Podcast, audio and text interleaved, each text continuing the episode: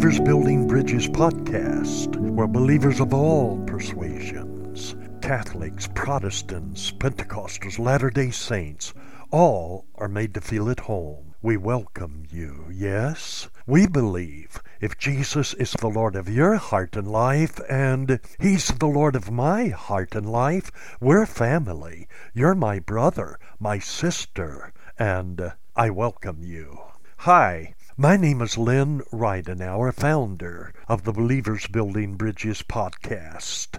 As I've said in previous podcasts, we'll be discussing a wide range of topics as we spend our time together. Topics such as what is the church? Who is a Christian? Does God still speak today?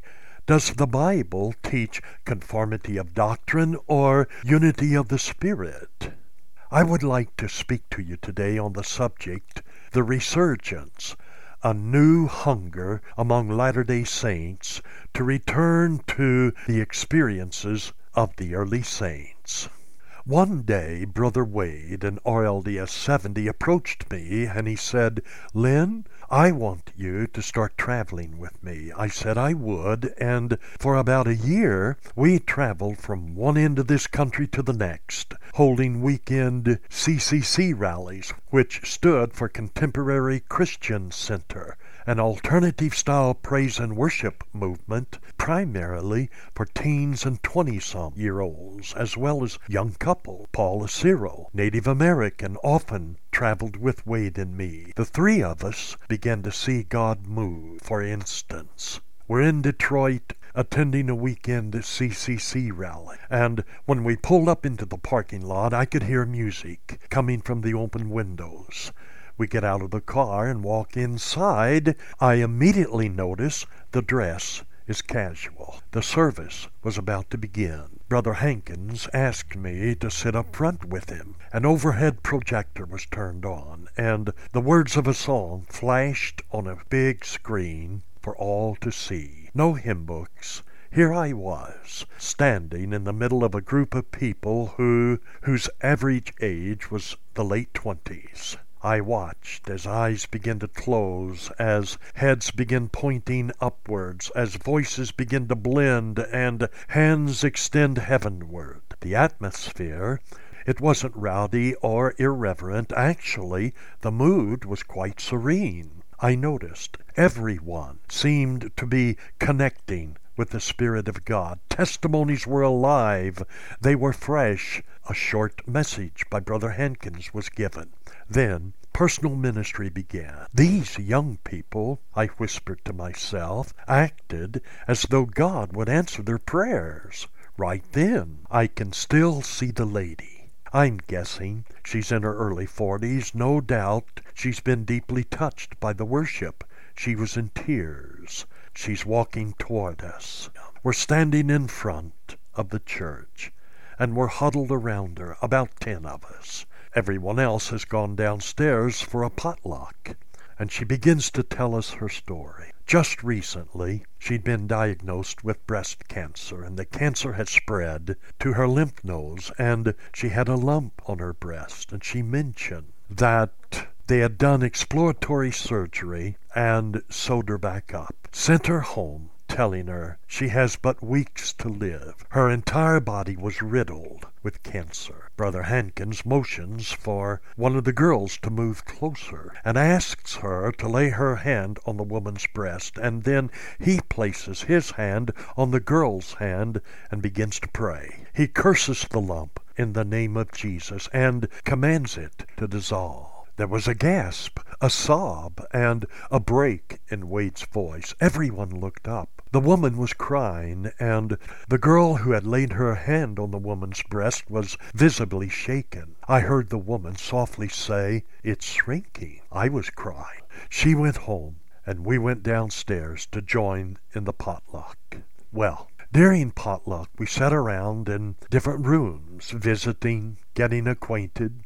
I was sitting in a small Sunday school room with three young married men. I'd never been to Detroit. We were talking baseball when three young lads four or five years old, come running into the room. Obviously, they'd come to see their dads, and I notice one boy, the third one, comes dragging his foot, slowly limping. He was so bowleg. The other two were running, jumping, and having a good time, and the bow-legged little boy climbs up in his dad's lap, and I was deeply touched. It was one of those moments where a person acts before he thinks. I was whispering to the Lord, Lord, this seems so unfair. I caught myself saying to the Father, Sir, would you hand me your son? I was actually taken back. I had my arms extended to his son and was a little surprised I was that bold. The father looks at me, but hands me his son.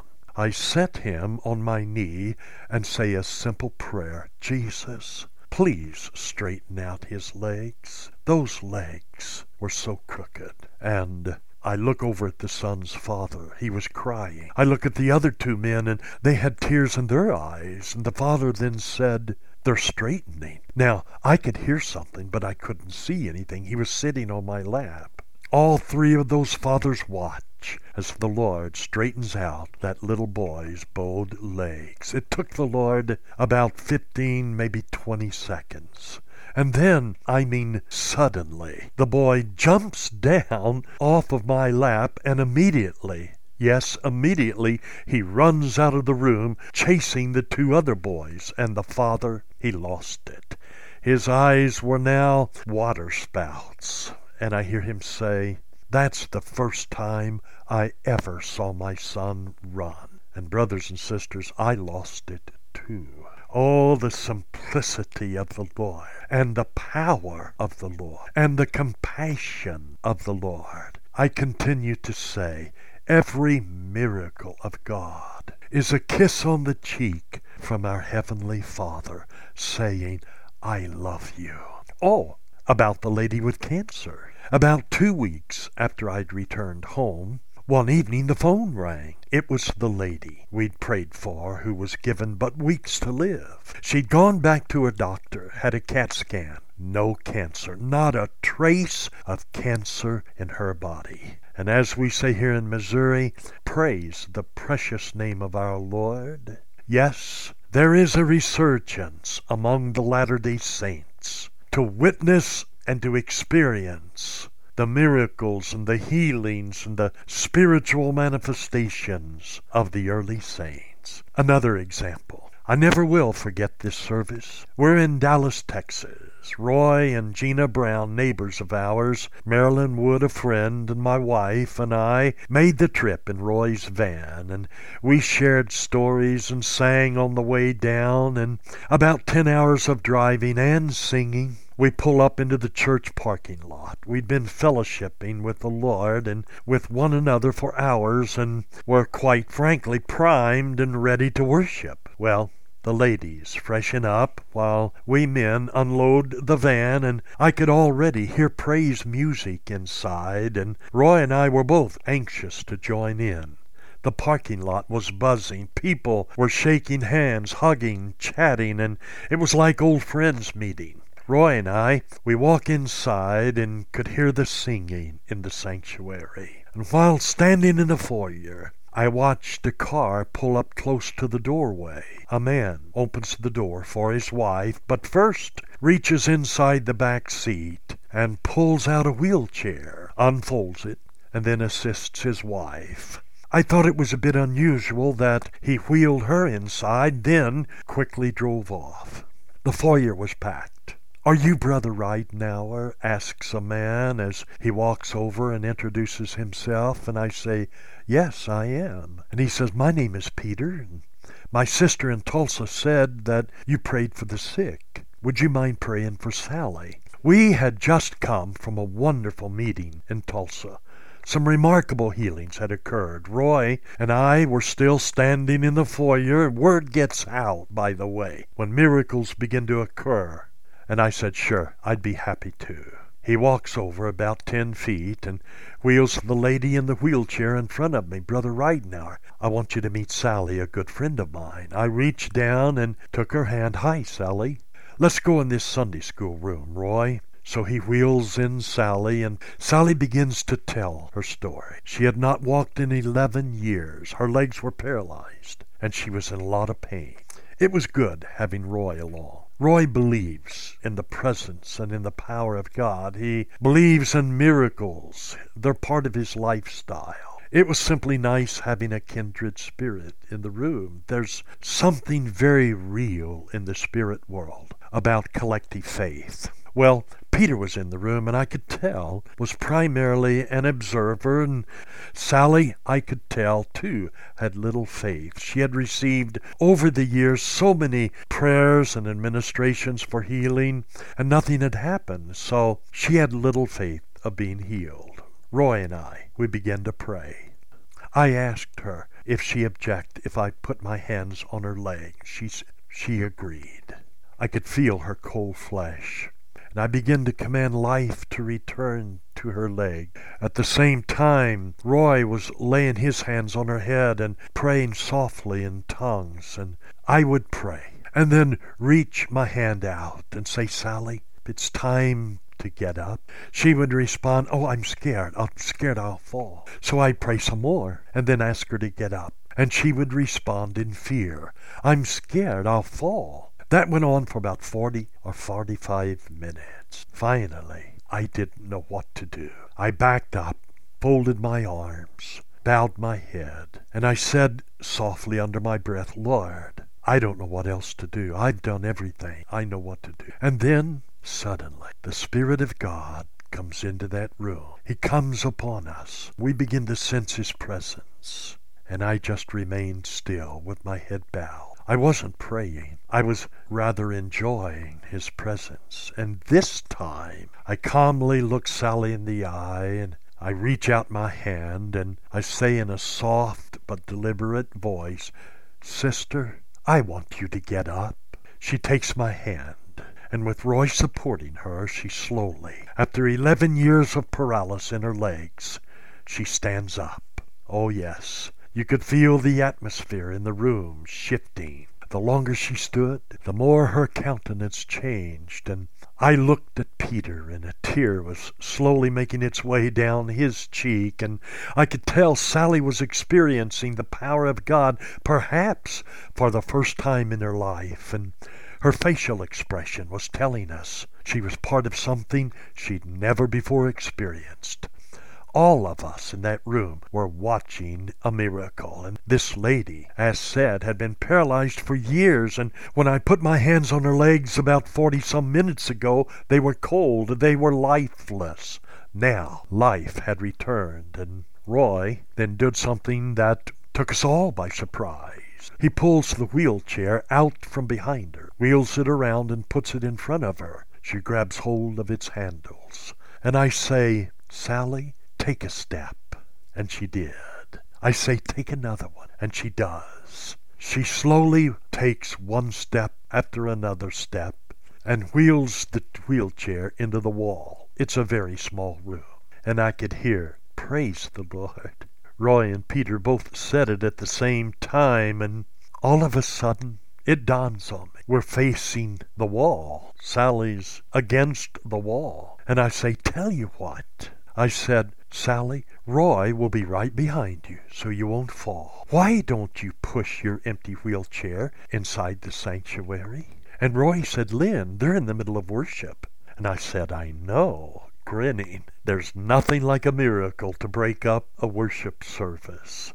Let's do it. And Sally agreed, to everyone's delight. Sally led the way. We opened those swinging doors at the back of the sanctuary and in walks Sally. Her friends, two or three hundred of them, are inside. Sally's pushing her empty wheelchair up the aisle. Roy was behind her. Then Peter and I brought up the rear. The minister was up front making announcements. He stops, and everyone in the room begins seeing their friend, dear sister Sally, walking up the middle of the aisle and brothers and sisters, it gets quiet, and people I notice begin standing in the pews. They can't see. It's like all of a sudden the Dallas Cowboys had just scored the winning touchdown in the Super Bowl. Suddenly, as if on cue, the entire congregation explodes in an eruption of cheers and hand clapping, even yells, and I thought, cheers in the sanctuary? Wow. Every person in that room had lost their church composure as Sally pushes her empty wheelchair around the sanctuary. And now Sally was pushing her wheelchair almost at a normal pace. She went up the middle aisle, turns right, and heads down the side aisle. Well, she gets to the rear of the church. Service was over. She was standing around in the back talking with her friends, still holding on to her wheelchair, and I was thinking, well, she might be overdoing it a little. After all, she hadn't walked in 11 years, and about 45 minutes ago, her legs were cold and paralyzed. Well, what I was about to witness, I will take to the grave. It was one of those tender moments straight from heaven. Her husband, like he had done for 11 years, was standing out in the foyer, and Sally begins to walk through those swinging doors, and I yell to Sally, Wait a minute, Sally, wait for me. I wanted to sneak through those foyer doors, stand by her husband, and look at his face when she walks through those doors. Well, into the foyer walks this man's lovely wife, pushing her wheelchair. My eyes are glued on this man. He's slow to react. The scene is almost too much for him. Then walks toward him and puts her arms around her husband. He was holding her tightly, visibly shaken. And the foyer was full of friends, many of them teary eyed. Yes, it was one of those Oscar winning moments. The husband folds up the wheelchair, an act I'm sure he's done hundreds of times, and escorts his wife to the car. He puts the empty wheelchair in the back seat, and this time does something he's not done in a long time. He opens the door for his wife, and she sits down, and the two, they drive away. Brothers and sisters, it doesn't get much better than this and what the saints are experiencing. No, it's not some strange new doctrine. Oh no. Worship services in Kirtland among the early saints were somewhat open, free flowing. Miracles, healings, visions, visitations from personages were experienced. Listen to this quote from Brother Joseph's personal journal. He wrote this in 1836 page 140. Unceasing praises swelled our bosoms for the space of half an hour. We accordingly closed the service and returned home about two o'clock in the morning. On January the 4th, here's another one. 1836, Brother Joseph records, Many of the others, meaning the others in the congregation, saw glorious visions Angels administered unto them as well as to myself. This all lasted until nearly two in the morning. Another quote. On March the 30th, 1836, there was a meeting conducted in the Kirtland Temple with over 300 saints present. I quote Volume 2 of your church history, page 379. The brethren continued exhorting, prophesying, and speaking in tongues until five o'clock in the morning. Again, I continue quote, volume 2, page 381 and 382. The gift of tongues fell upon us in mighty power. Angels mingled their voices with ours. While their presence was in our midst, we accordingly closed our service, returned home about two o'clock in the morning, and the Spirit and visions of God attended me throughout the night. Yes, brothers and sisters, spiritual manifestations and supernatural encounters, visions, and prophecies. They were widespread among the early Latter day Saints. Well, until next time, God bless you. One other thing. Should you be interested in following our ministry, that is, in keeping up with the latest, I invite you to browse our website, believersbuildingbridges.org. And again, until next time, God bless you.